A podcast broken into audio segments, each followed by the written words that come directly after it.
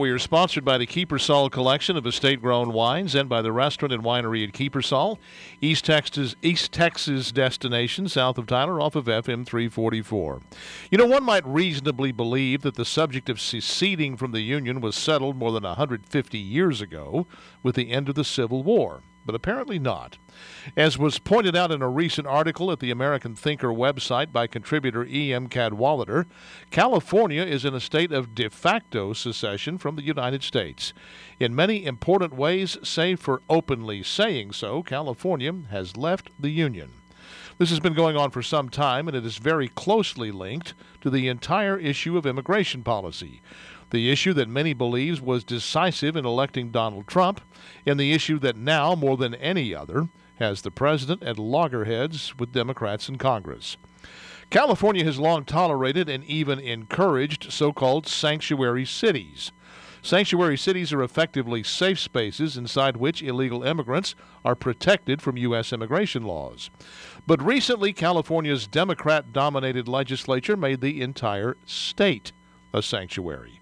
This means that no law enforcement agency in any city or county in California may assist or cooperate with federal immigration enforcement. Not surprisingly, California is awash in illegal immigrants. According to the Pew Research Center, an estimated 1.6 million illegal immigrants live between the U.S. Mexican border and the southern border of Ventura County, the largest concentration of illegal immigrants in the country. The pressure that such a huge concentration of illegal immigrants must place on public services has to be staggering. You would think that the people in California who work and pay the exorbitant taxes to pay for those services would be outraged, but apparently not. It's California. So now, California's Attorney General Xavier Becerra has gone the legislature one better. Not only are California law enforcement agencies pro- prohibited from cooperating with federal immigration authorities, Becerra promises criminal prosecution for businesses that cooperate with federal authorities. If immigrations and custom enforcements, customs enforcement shows up at a business owner's door and lawfully demands personal personnel records or I 9 forms or to interview employees. If the business owner cooperates, he or she will be subject to prosecution by the state of California. You cannot make this stuff up. It is now a state crime in California to obey federal law. Forget Article 6, Clause 2 of the Constitution, the Supremacy Clause, the clause that states that where state law and federal law are in conflict, federal law is supreme. Abide by that clause in the once golden state, and Xavier Becerra will slap you with a $10,000 fine. Thus, California is effectively in open rebellion against the United States. So here's the question that Cadwallader asks in his article. Pardon me. If California is going to ignore federal law at its sole discretion, why should the rest of us allow the state to have its 53 representatives and two senators in Congress, the body that makes those laws?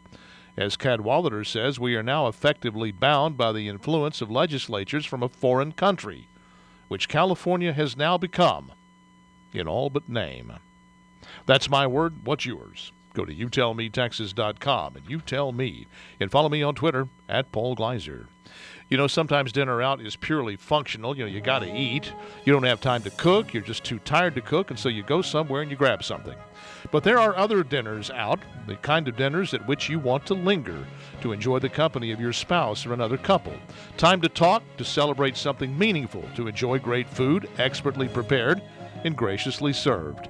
For that, you need the restaurant at Kiepersol. Prime beef, fresh, never frozen seafood, farm to table vegetables, all in the estate house of a working winery and vineyard, which means, of course, a lovely selection of wines. Dinner at Kiepersol is the very essence of gracious living, and it comes with the kind of attention and commitment that only a local, family owned restaurant can provide. For dinners that need proper care and attention, you simply cannot make a better choice in East Texas than the restaurant at Kiepersol. So go south on Broadway to FM 344, left under the bridge, a mile and a half to the Kiepersol entrance gate on your left, and then follow the signs. Reservations at kiepersol.com.